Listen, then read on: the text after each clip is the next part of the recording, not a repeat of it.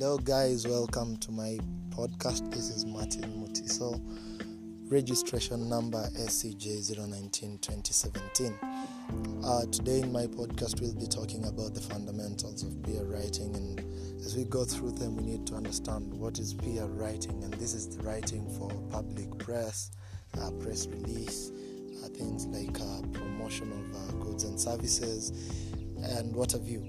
So today we are going to look at the major principles that encompass the writing for public relations. And so straight up we go to the first fundamental, which should be uh, the format. There is a traditional format that has been set aside uh, in media houses and for writing uh, in case of PR. Uh, we look at how people have come up with the tradition of writing, and you'll understand that sometimes you can even fail if you go to a media house and you don't understand their, their, their format.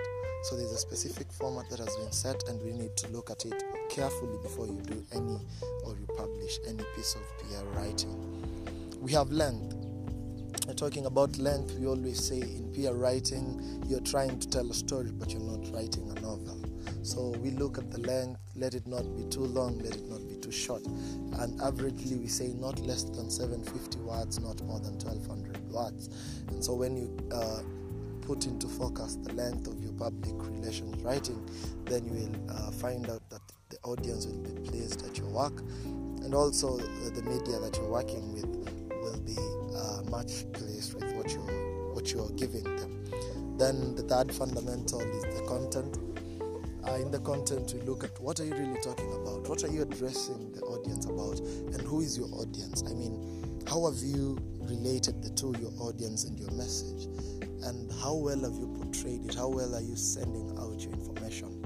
And how well are you persuading your audience to listen and to act upon your release? Because in every PR writing, there's always the objective, and the objective is to get to the audience for the audience to do something that will favor an organization, an institution, or a government. Then finally, we have keywords. Keywords are the words that are used to majorly persuade, to pull people to listening to and to pull people into acting. Here we, we look at, we put into consideration quotes, we, look, we put into consideration uh, vocabulary, but then we always we also say don't use a lot of vocabulary or heavy vocabulary, and make sure that your quotes are, re- uh, are relevant, are relevant, and straight to the point. And so that was my time, and that was my podcast. I hope we shall move along throughout the semester to catch up more on PR